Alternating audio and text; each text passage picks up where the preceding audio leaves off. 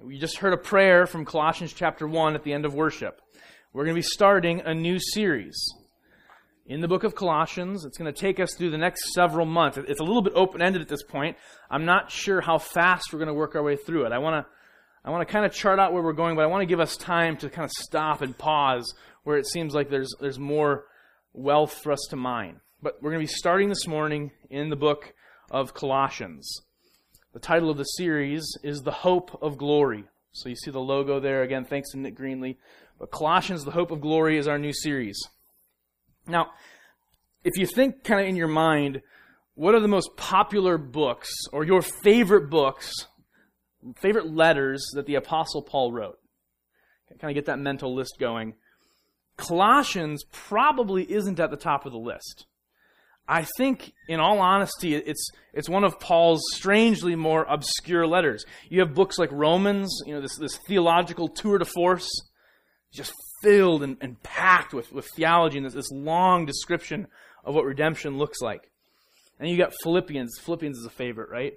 Just dripping with just rejoicing and this incredible perspective of contentment in Christ, and everything's lost compared, you know, we love Philippians. You think of Galatians, Luther's lightning bolt epistle. It's just a charge of, of gospel truth every time you open it. E- even Ephesians, a book that's written about the same time as Colossians. It's written from the same location. Paul wrote both Ephesians and Colossians during his Roman imprisonment, probably around sixty-two A D. So it's in the same prison cell he's penning this letter. If you read them, there's actually similar themes going on in both of them. But I think Ephesians is probably the more familiar letter. People are probably more aware of the landscape of Ephesians. Well, why is that? Why is Colossians a little bit overlooked? Well, I think there are a couple reasons that we can see for that. The first is just the city that it's written to. I think even in the course of the history of the church, the fact that this letter is written to this group of Christians, these Colossians who live in the Roman city of Colossae, probably speaks to why it's a little bit lesser known. Colossae is probably the least important, least impressive city that Paul wrote a letter to. So this is a far cry from these metropolitan cities like Rome and Corinth, you know, just bursting with energy, and they're, they're large, and there's people, and there's culture. In that way, it's probably a smaller church as well. It's less influential in the early church. It's a church that sits, we've got a map here we can pull up, in modern-day Asia, where modern-day Turkey is. It'd be called Asia Minor then. You see the little blow-up there. It's by the city of Laodicea. So in Laodicea and Hierapolis and Colossae, there were churches. So it's actually a little church in a little kind of out-of-the-way city, but it's also surrounded and very close, just ten miles down the road, to a couple other Christian congregations. It's about one hundred twenty miles to the east of Ephesus, its better-known cousin. Now, several centuries earlier, prior to Paul writing the letter, this city was a thriving industrial place. It was on the crossroads of two major trade routes. There's a major east-west road that went from Ephesus all the way through Laodicea and Colossae, all the way to Sardis. And then there was a north-south route that went as well. And it was known for its textile industry. So it, it was actually really known for this, this particular kind of wool they would make with a red dye. And it was so famous, it was known as Colossian wool. So you would see this red cloth, and it was known even in Paul's day as Colossian wool. But what happened was the trade route got shifted, and somehow, whether it was political maneuvering or what, a new road was built that went through Laodicea. And so Laodicea became more prominent, and Colossae diminished. And so what you're seeing here is a letter that's written to a city whose glory days are in the rearview mirror. It's a city on the decline. So you can maybe think of it a little bit, it's kind of like one of those Rust Belt cities of western Pennsylvania or Ohio, like a Youngstown or a Bethlehem, Pennsylvania. There's sort of the echoes of its of its former grandeur, but it's not that place anymore. Those are sort of some unimpressive facts about this city. But don't let that fool you. This letter is a diamond in the rough. This letter is filled with treasure. And to be fair, all letters, all books of the Bible are filled with treasure for us to mine. But Colossians is unique. Here's what sets Colossians apart. What makes it a unique fountain of refreshment for us. Colossians, simply put, is probably the most Christ-centered letter of all of Paul's letters. Now let that soak in for a moment. This is Paul who tells the church in Corinth, all I want to be known for is Christ and Him crucified. That's what I want to define my ministry to you. This is Paul who celebrates Jesus in ways no one else does. And in all of Paul's letters, the letter of Colossians is where we see Christ most obviously present. All of Scripture is pointing to Christ, but in Colossians we see it most objectively, most, most clearly. So it's going to be a sweet time. This is a letter that's dripping with the honey of the gospel. And so as we start this series, I hope there's anticipation. There are riches in store for us. In this brief letter, Paul holds up the jewel of Christ and just spends four chapters turning it slowly and carefully so we see each facet for its unique brilliance. It's an awesome opportunity. We're going to see the cosmic Christ. Christ is Lord over all creations. We'll see the preeminent Christ. The one who has always existed, the image of the invisible God. We'll see Christ as the object of our faith. We'll see Christ as the head of the universal church. We'll see Christ as the great reconciler of all things. And that's just a tiny sampling of all the ways Paul will show us Christ in this letter. To put it succinctly, Paul labors hard to display for us the incalculable worth of the riches of the glory of this mystery. As he puts it in Colossians one twenty-seven, Christ in you, Christ in all of us, the hope of glory. That's what's in store for us. So, we're going to take our time. We're going to move slowly. We don't want to sprint through Colossians. We want to take this, this, this diamond up like it's the engagement ring and the woman's had it for one day and she can't help but look at it and keep gazing at it. And so we're going to we're going to slowly go through. We're not going to sprint. We're going to take up residence. Remember we talked about Acts two, just the previous series, that sense in which we see in verse forty-two, the early church devotes themselves to the apostles' teaching, right? They devoted themselves to it. Well, that's what we want to do in Colossians. So here's a practical way to do that, to take our last series, Devoted, and carry it forward into our new series, The Hope of Glory. Spend time in Colossians. Here's my challenge to you. Twice a week, take a break from your normal devotions and turn your attention to Colossians. Maybe on Saturday night or Sunday morning, here's the first challenge. On Saturday night, Sunday morning, take up the book of Colossians and whatever chapter we find ourselves in as the series goes, read that chapter. Maybe you have five minutes. It really only takes about five minutes to read one of these chapters. So if it's just five minutes, take five minutes to read chapter one until we're all the way through chapter one, however many weeks that is, Saturday night or Sunday morning. And then another point during the week, maybe it's Tuesday or Wednesday, read through the entire book of Colossians in one setting. So sit down, pick up the book, and read it through front to back. Really probably won't take you more than twenty-five or thirty minutes. But if you do that, by the time we finish this series, you'll have read through this book. You'll have picked up the diamond of Christ. And you'll have studied it literally dozens of times. Here's a challenge for the, for the really hardy folk. Maybe take this letter, and over the course of the series, memorize it. Some of you are thinking, memorize it? I struggle with like two or three verses. It can be done. I've seen it done. I've seen an individual at the end of a series on Hebrews stand up and recite the entire book of Hebrews, about three times as long as the book of Colossians. So if you want to settle into the territory of Colossians, that's my challenge to you.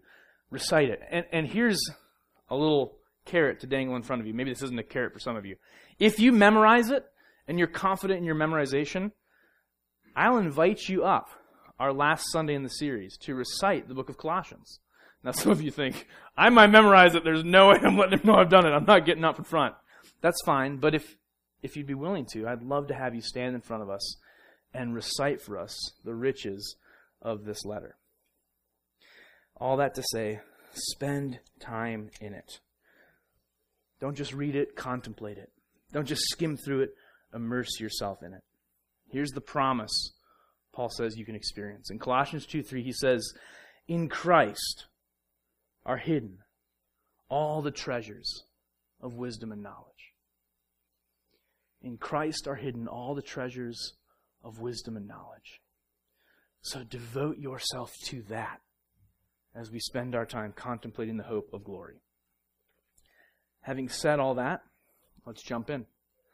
Colossians, looking at the first two verses this morning. Hear God's holy and authoritative word.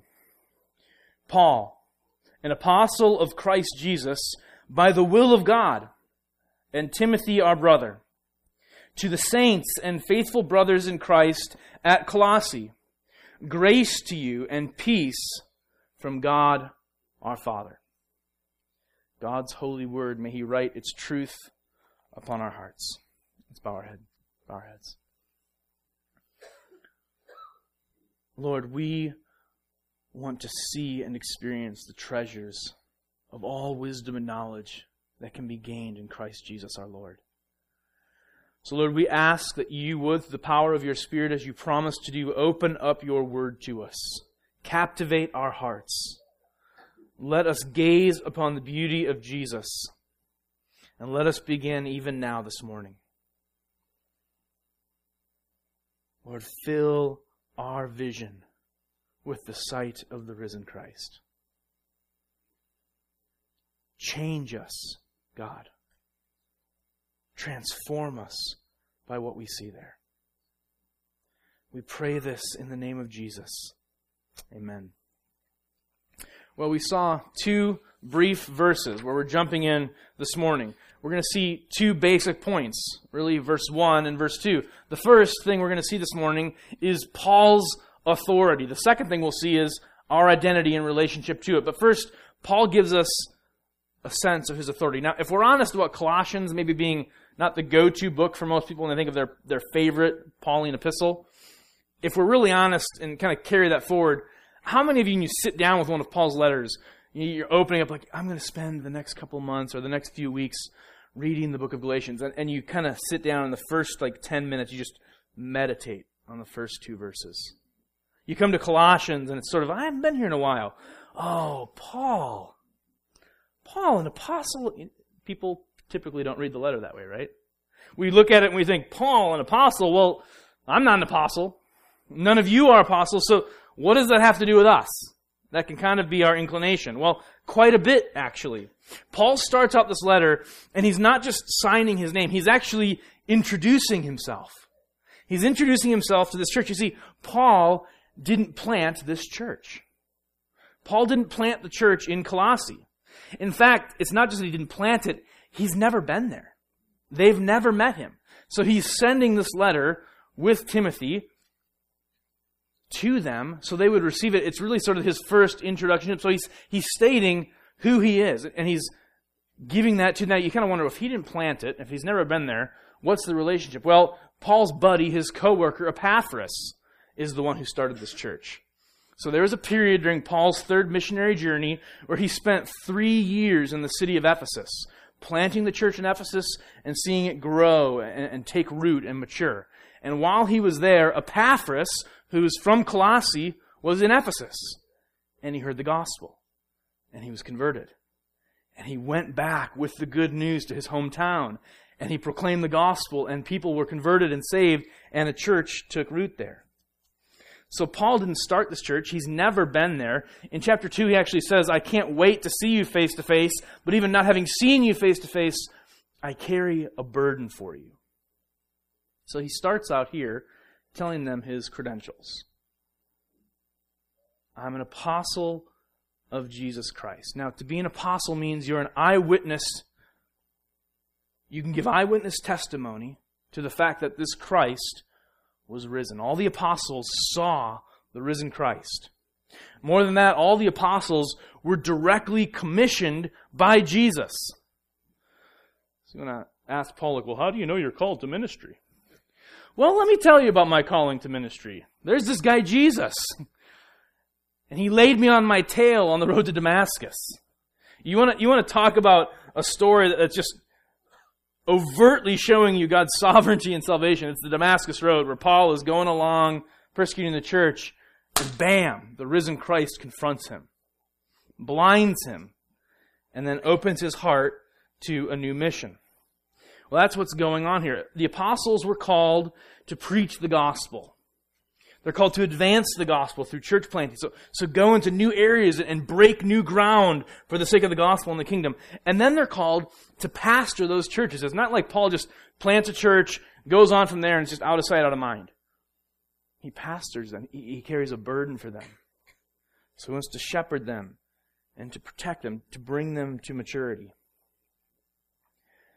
And then Paul adds, I'm an apostle by the will of God. This is God's intention for my life, His claim upon my life. It's not just that God sovereignly saved Paul on the way to Damascus. God has sovereignly commissioned Paul to do just this, to write letters to these churches, to care for them, and to build them up, and to protect them. So by stating that his appointment is by the will of God, Paul's telling the Colossians, that's the reason behind this letter. It's connected to a divine appointment and a divine calling. Paul is God's instrument. This is a weighty thing. Paul is God's instrument through which the foundations of the church are being laid. So why is that important? Why does Paul inform the Colossians of this? Why should we spend time today reminding ourselves what we already know about Paul? Well, it's important because Paul is establishing his authority. And not just a generic sense of authority, he's establishing the fact that he has unbound authority. He doesn't have authority just over churches he planted. His authority doesn't diminish when he dies. He's not like a president. When his term is up, it's like, oh, now you're just sort of this guy that goes around and gets paid a lot to do speeches, but you don't have any real chutzpah behind what you're doing. I don't even know if that's the correct application of chutzpah, but it seemed like it fit there. So we're going to throw a chutzpah in there. Paul's chutzpah doesn't diminish. He won't get replaced. There's not going to be teachers who come along later and then supersede Paul. There's not even people that come around, along later and then say, well, Paul was wrong, we're more right. That's what Paul is establishing here. For the Colossians, receiving this letter from Paul, when they get that letter, it's the same thing as if Paul is physically there with them, instructing them. It's more than that. We just talked about this last month in the Devoted series.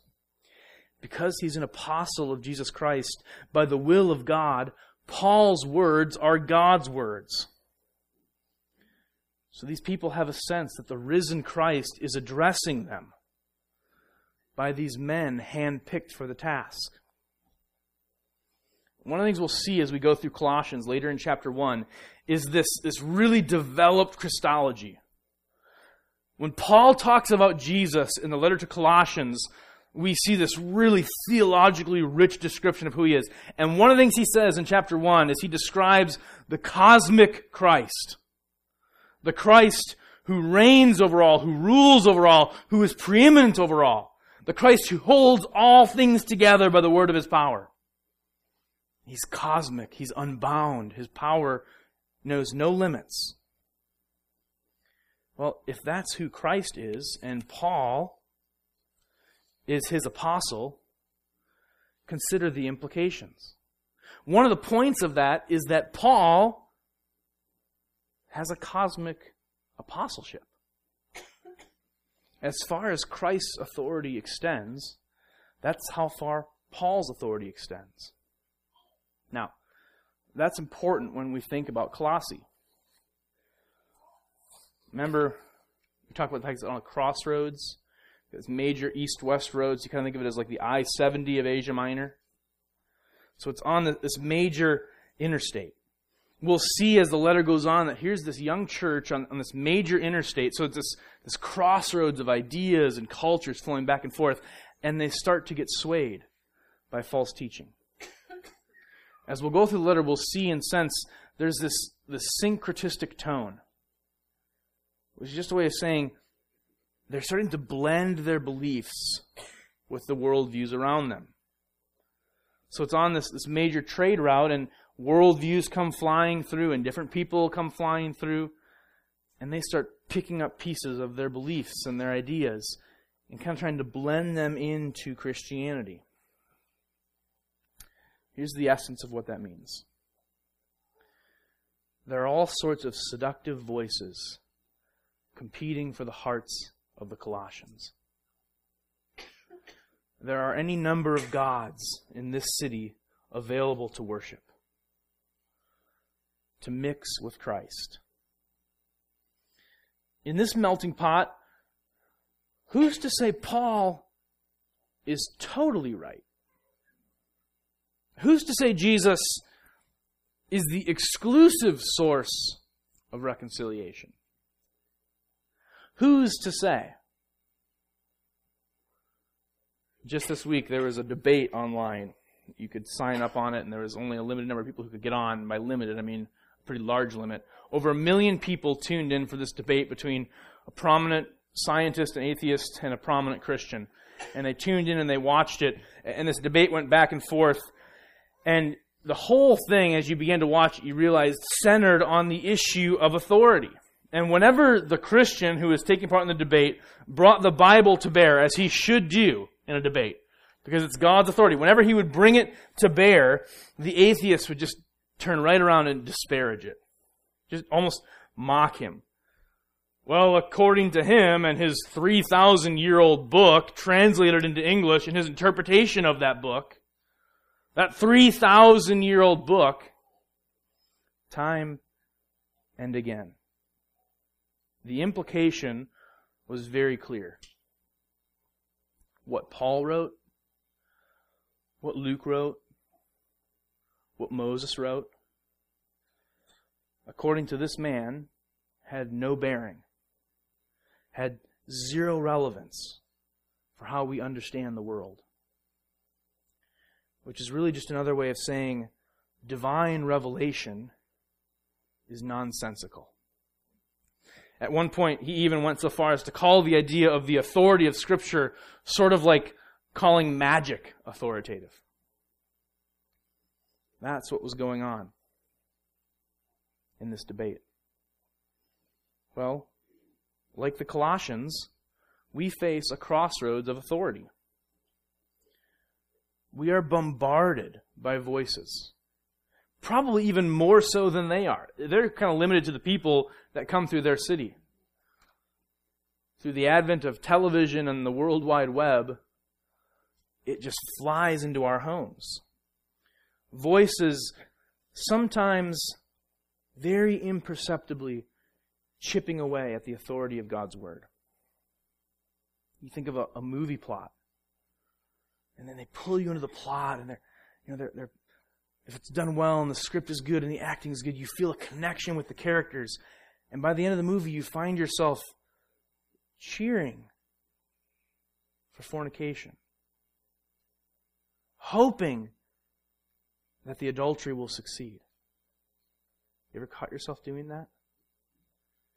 The imperceptibly soft voices pushing back on the authority of God's Word. Sometimes the voices are just blatant, right in your face. If you went on to Google this week, what did you see? The colors of the letters look like a rainbow, and then there's a little description underneath. Google demanding the accept the acceptability of homosexuality. There are soft, seductive voices, and there are loud, coercive, forceful ones. Different volumes, but they're humming the same tune. Paul has no authority here. He lived two thousand years ago. What does what he think, thought matter for today? What does Paul know about modern sexuality? When we go through this letter, he talks about sexual immorality and impurity. What does Paul know about that? We're modern people. These are voices looking and saying, what does Paul know about marriage and divorce? What does Paul know about money? What does Paul know about manhood and womanhood? About who goes to heaven? What does Paul know about autonomous human reason? We live after the Enlightenment, after all. Which, if we're honest, is to recognize that, like the Colossians, we're hearing voices that say, God has no authority here. Unless, of course, it's a God crafted in our own image, with our own tailor-made, conveniently self-styled versions of morality. So Paul starts out. Make no mistake, this letter is written by an apostle of Christ Jesus, by the will of God. And as long as Christ reigns, for as far as Christ reigns, that's how long and how far Paul's words remain a right reading of reality, a true interpretation of God, of us, and of the world. That's Paul's authority at the beginning of this letter.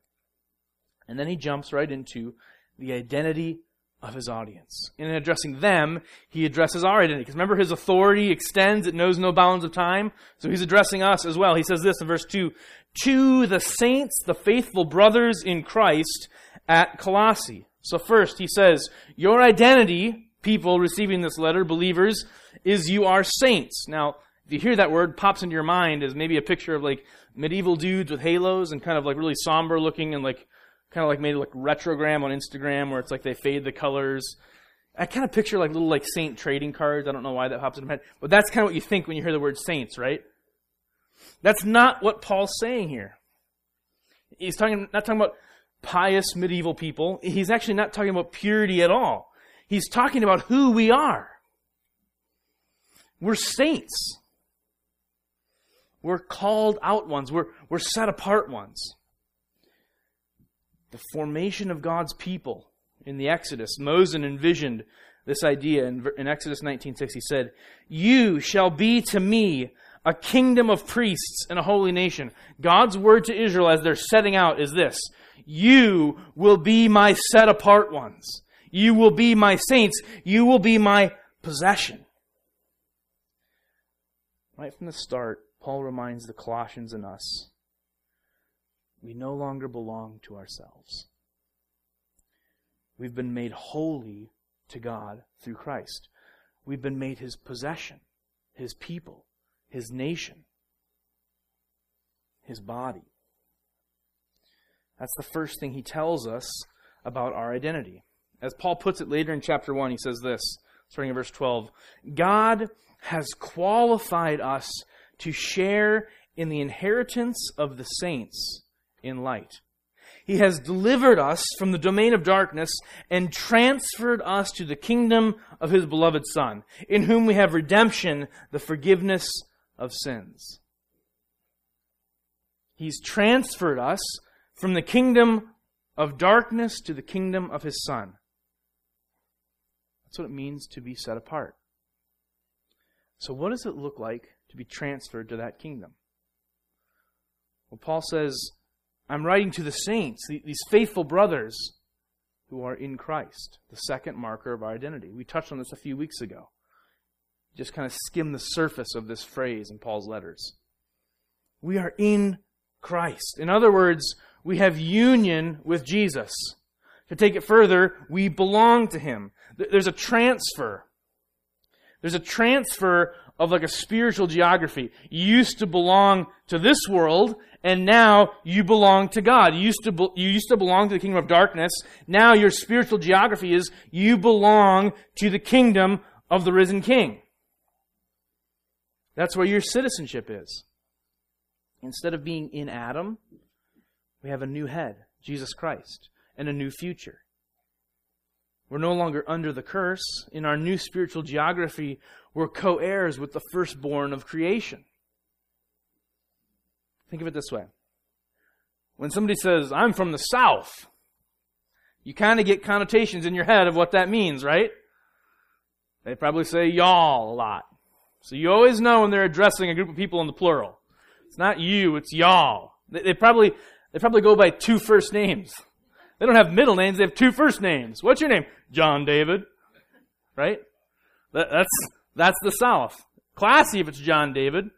Billy Bob if they're less than classy.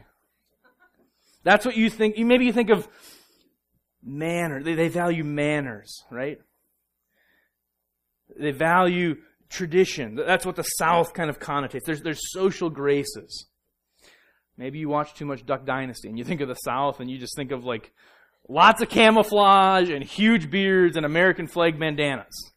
Maybe that's what you think of. If somebody says they're from New Jersey, you have connotations. What does that designation mean? Well, New Jersey, I'm thinking super thick accents, braggadocio. They're, they're going to be loud. They're going to have opinions. They're going to tell you their opinions, and they're going to think your opinions are wrong. Depending on the part of New Jersey, if, it, if it's Newark, if you're thinking their, their hair is like slicked back or something. You hear where someone's from, and you connotate ideas about them. Paul's point for us is wherever we are from geographically, we are most fundamentally in Christ. We live in Kansas City as those in Christ. Just as the mindset and the climate and the values and the history and the culture of a physical place shape who we are, Paul says, even more so, Christ shapes who we are. Our values shouldn't just reflect the Midwest. No, our values should reflect Jesus Christ and Him crucified. Our worldview, our purpose, our relationships, our demeanor, our language, our witness should all shine forth evidence of where we belong. Where's Jill from? Oh, she's from Kingdom of the Son. I can tell by, by the way she talks. I can tell by her demeanor. I can, I can tell by the way she interacts with people who are kind of rude to her.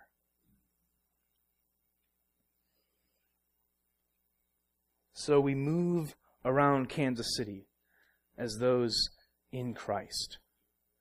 When we work, when we serve, when we drive, when we talk to neighbors, as we prioritize calendars, as we generally interact with the world and people around us, we do it in Christ. And so this means, of course, that our circumstances are powerless to change who we really are. Our circumstances don't change that. You can move from one geographical location to another. The hick from Tennessee moves to L A and starts to try and act like a person from L A Well, Paul is saying it doesn't matter where you live, as one who is in Christ, you always bear those resemblances. So you can be out of favor with the boss. You can be in love. You can be prospering in business. You can be unemployed. You can be overwhelmed with responsibility. You can be overcome with grief. You can be beset by troubles and trials. You can be flourishing in friendships. You can feel suffering in rejection and loneliness. Yet in all those things, our spiritual condition, our identity, our citizenship remains unchanged. We are in Christ, citizens of His kingdom and members of His body. And here's the cool thing. It's never by ourselves. You know that the word saint in the New Testament, the word that gets translated saint, never occurs in the singular. There's only actually one time it does, and that's where it says every saint. It's always referred to in the plural. When we think of ourselves being in Christ, Paul wants us to have this sense of corporate identity, of corporate fellowship, of being a community and a kingdom and a priesthood, a people, a body, a church, a gathering. We are saints. We are in Christ. And then he concludes with this. He says, you are also in Colossae. We are also in Kansas City. Paul doesn't chop that off. He doesn't say, yes, these saints are in Christ, And now they no longer live anywhere in this world. They kind of float above. Like, once you become a Christian, you can't see it. If you look really closely, you'll notice when they walk, they actually hover, like a couple millimeters above the ground. And so they can't actually be from anywhere, because they're from above. No, he says, you're in Christ, in Colossae. You still have a geographical identity.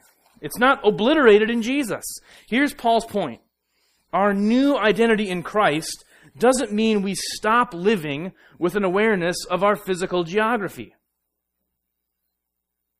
In all those details of daily life where we live in Christ, we also seek to bring Christ to bear upon them. Paul isn't envisioning like this, this dual life, like this disjointed sort of living. Some of the time I live in Christ, and some of the time I live in Kansas City. Some of the time I live in Christ, and then I cross over into Olathe. That's not what he's envisioning. He's clearly saying, as he'll make clear later in the chapter, that the Christ who rules all the cosmos also claims all of our hearts. He claims all of our lives. When he says that, he's not saying, so because you are in Christ, because he has claimed all of you, you should really disengage from your neighborhood. You should really withdraw from relationships and opportunities around you. He's implying they overlap. Being in Christ and in Colossae, being in Christ and in Kansas City isn't a call to be disjointed, to kind of live this like schizophrenic life. It's reimagining how we think about the normal parts of life. So if you're hearing this and you're thinking, oh, okay, so he's talking about mission and like being missional, and I'm trying to think like, where do I fit this into my already packed schedule? Do I have time on Tuesday night to do that? No, Tuesday night is this. Do I have time Wednesday morning? No, Wednesday morning I got to be at work early for a meeting. I, I get what he's saying, but I, I can't fit that in. If that's kind of how you're thinking and processing it, you're missing Paul's point. The vision isn't for going to work and then coming back home and being tired and then going to ministry at Care Group. The vision isn't coming and worshiping on a Sunday morning and going home Sunday afternoon, eating with the family, taking a nap, and then going to ministry at Forest Avenue. That's not what Paul's saying at all. It's thinking, in Christ, I'm off to work by the will of God in the place that He's called me to minister. Called me to minister and, and to live a verbal testimony to the redemption of the gospel. I'm going to live out the grace that I see in the gospel. I'm going to live out that grace in the way I offer it to others as I'm at work. And I'm going to live out that grace as I interact with them and respond to them and receive from them things that might be less than gracious. I'm going to work in Christ, on mission, accomplishing my tasks in a distinctively Christ-like way. Bearing witness and proclaiming witness. And it's that way with every sphere. To be in Christ is to minister the grace of the gospel, to bring Christ to bear upon my marriage, to bring Christ to bear upon my parenting, to bring Christ to bear upon my coworkers, upon my neighbors, upon my barista, upon the Quick Trip clerk that you see a couple times every week if you're like me getting the hot dog. They're really cheap. It's two for two twenty-two and you can get all the condiments you want. And so I see that guy a couple times. Interact with him in a Christ-like manner. In all those places we live in Kansas City, as those who are in Christ, we exhibit it by our tone, by our patience, by our deference, by our meekness, by our compassion, by our boldness, by our servant-hearted nature, and by our holiness. Jeremiah twenty-nine, that famous verse in Jeremiah twenty-nine eleven, right? For behold the plans I have for you. We always rip that verse out of context. You know what happens before that verse? There's a vision given to the people living in exile. That behold, you got to hope in a future, the promises I have for you. That comes in the context of these Israelites, these people, God's people now living outside the promised land. Here's what Jeremiah says to them just before that. Verse four of twenty-nine. Thus says the Lord of hosts, the God of Israel, to all the exiles whom I have sent into exile from Jerusalem to Babylon. Build houses and live in them. Plant gardens and eat their produce. Take wives and have sons and daughters. Take wives for your sons and give your daughters in marriage, that they may bear sons and daughters. Multiply there and do not decrease, but seek the welfare of the city where I have set you into exile. And pray to the Lord on it, that city's behalf. For in its welfare, you will find your welfare. You're in exile. You're not in the place you're supposed to be. This is not our kingdom. We're, we're living this, disjo- this disjointed life in a geography. People look weird. They do their hair weird. They talk weird. They dress weird. They eat weird. Thus says the Lord, build homes without windows so you never see them. Build doors with triple locks so they can't get inside. No. Live in that city. Dwell there. Act on behalf of its welfare. Pray for it. Seek its good. The culture isn't transformed, and we're called to do that, by Christians retreating. We bemoan the morality and the direction our country's going, right? If you're going to bemoan it, you should probably be hoping that it would have better morals, right? Well, a moral and just society isn't built by hiding. And the battle, this is important, isn't won through power plays. The battle's not won through seeking to dominate your opponents. That's not what, that's not what God says. Go to this city in exile and, and, and build pipe bombs and figure out ways that you can overthrow them and you can conquer that city. It's not a physical battle. It's a spiritual battle. It's won by seeking the welfare of our neighbors, by praying for the welfare of our city, by hoping and asking God to intervene for our nation. Because in its welfare, you will receive your welfare. It's not ultimately so that people look and think, this is important.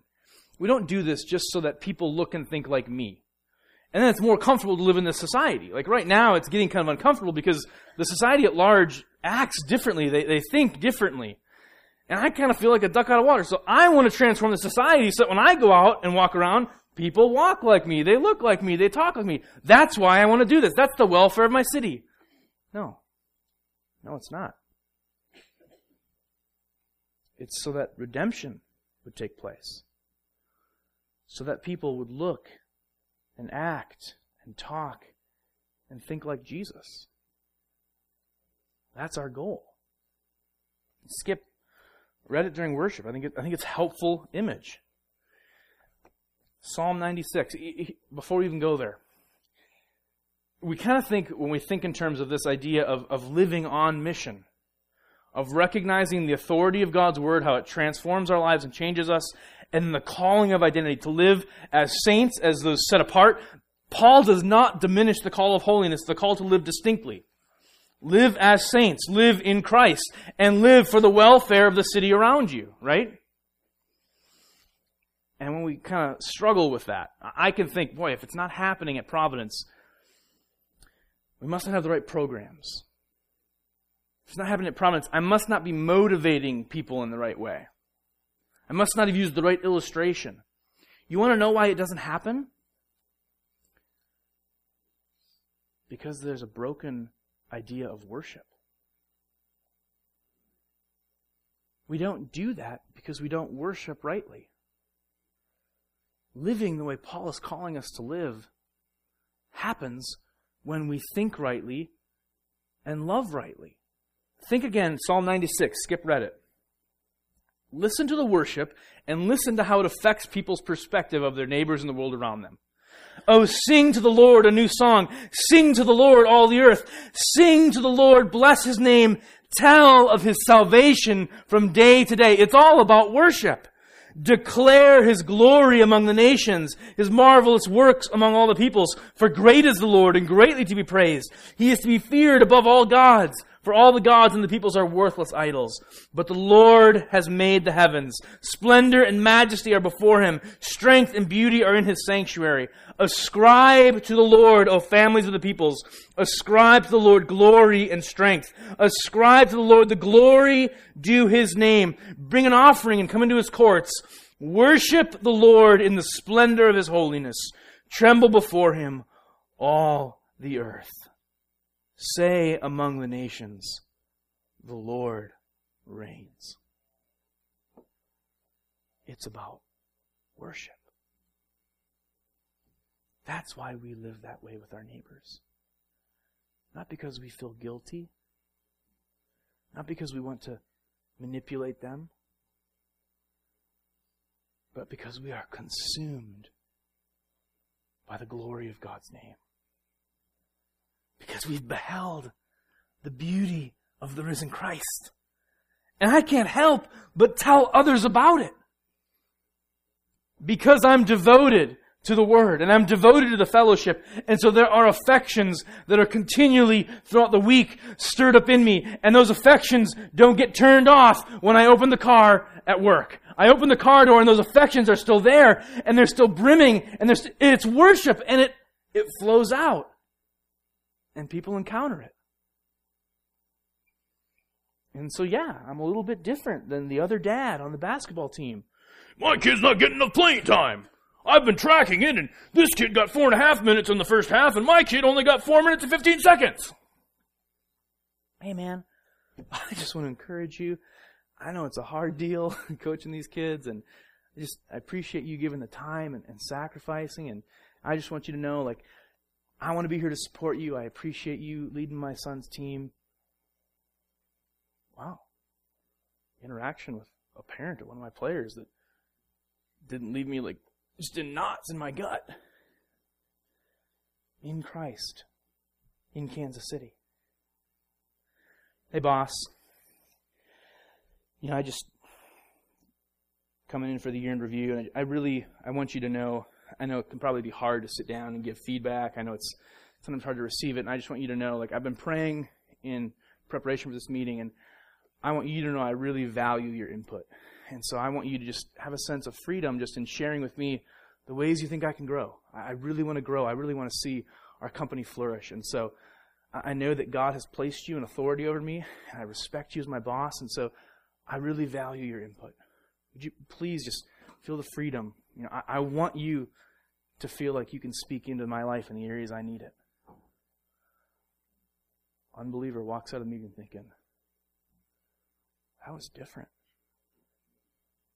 That was, that was appealing. Here's a way to think of it. Every day, everywhere, every member, on mission, in Christ, and for Christ. Every day, everywhere, every member, on mission, in Christ, and for Christ. I think that's what Paul's preparing us for here in the letter of Colossians. And now we'll get to drink deeply of the image of Jesus Christ. Christ in us, the hope of glory. Would you bow your heads?